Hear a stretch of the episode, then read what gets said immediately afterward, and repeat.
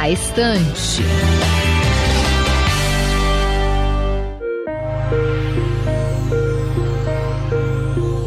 Oi, pessoal, está começando mais um Na Estante. No episódio de hoje, vamos falar sobre o Dia do Filósofo, celebrado 16 de agosto. Esse segmento da literatura aborda o campo do conhecimento que estuda a existência humana.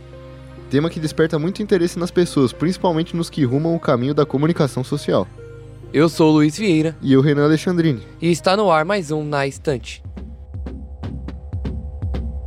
O professor José Pascoal Mantovani, que é coordenador do curso de Filosofia da Universidade Metodista, explica a importância de estudar filosofia para as pessoas. Está muito relacionado à sua amplitude de perspectiva. Ah, amplia nosso modo de ver, analisar, agir, interferir né, na, na existência, no mundo, nas relações. Então, estudar filosofia é um modo de ampliação, da modo de interpretar o mundo. Ele fala por que algumas pessoas têm um preconceito com esta matéria. A, a dificuldade da filosofia mu- muito está em torno dos filósofos, das filósofas, que transformaram esse tema em um nicho é, aproveitado, utilizado apenas por esse grupo. né? Então a dificuldade está nessa bolha filosófica, preciosismo filosófico. O professor indica um livro para quem pretende iniciar a leitura nessa área.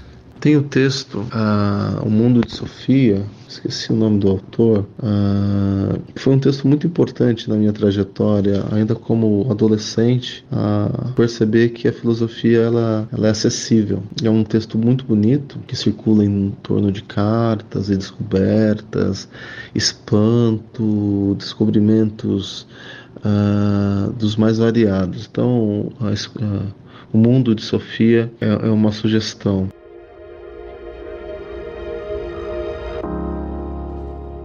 Às vésperas de seu aniversário de 15 anos, Sofia Amundsen começa a receber bilhetes e cartões postais bastante estranhos. Os bilhetes são anônimos e perguntam a Sofia quem é ela e de onde vem o mundo. De capítulo em capítulo, o leitor é convidado a percorrer toda a história da filosofia ocidental, ao mesmo tempo que se é envolvido por um thriller que toma um rumo surpreendente. Para quem quer se aprofundar mais nos estudos, tem o Assim Falou Zaratustra, de Friedrich Nietzsche. A obra do renomado filósofo alemão fala da vida de Zaratustra, que após 10 anos isolado na montanha, decide voltar à sociedade a fim de passar seus conhecimentos e anunciar a vinda do Übermensch, ou super-homem. Nietzsche é um filósofo controverso, com suas críticas ao valor moral cristão e judaico. Apesar disso, suas contribuições marcaram o pensamento ocidental. A República de Platão é um dos livros mais conhecidos na área e também é uma ótima porta de entrada para o estudo da filosofia. O livro possui vários contos em forma de um diálogo entre Platão, Aristóteles, Sócrates e seu mentor. Entre os contos está o famoso mito da caverna. O texto faz uma crítica aos humanos e sua incansável busca pelo conhecimento e vontade de sempre se desafiar.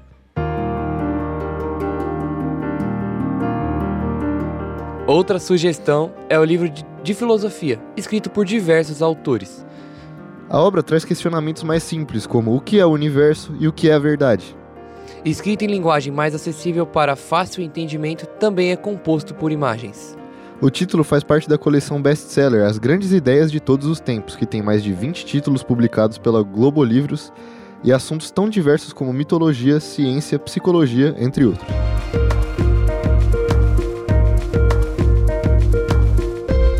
O episódio de hoje vai ficando por aqui. Esperamos que tenham gostado. Até o próximo programa. O Na Estante é uma produção dos alunos de jornalismo da redação multimídia da Universidade Metodista de São Paulo. Locução por Luiz Vieira e Renan Alexandrini. Produção por Renan Alexandrini e Luiz Vieira.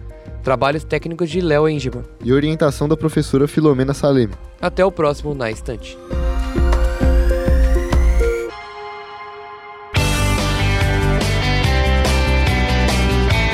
Na Estante.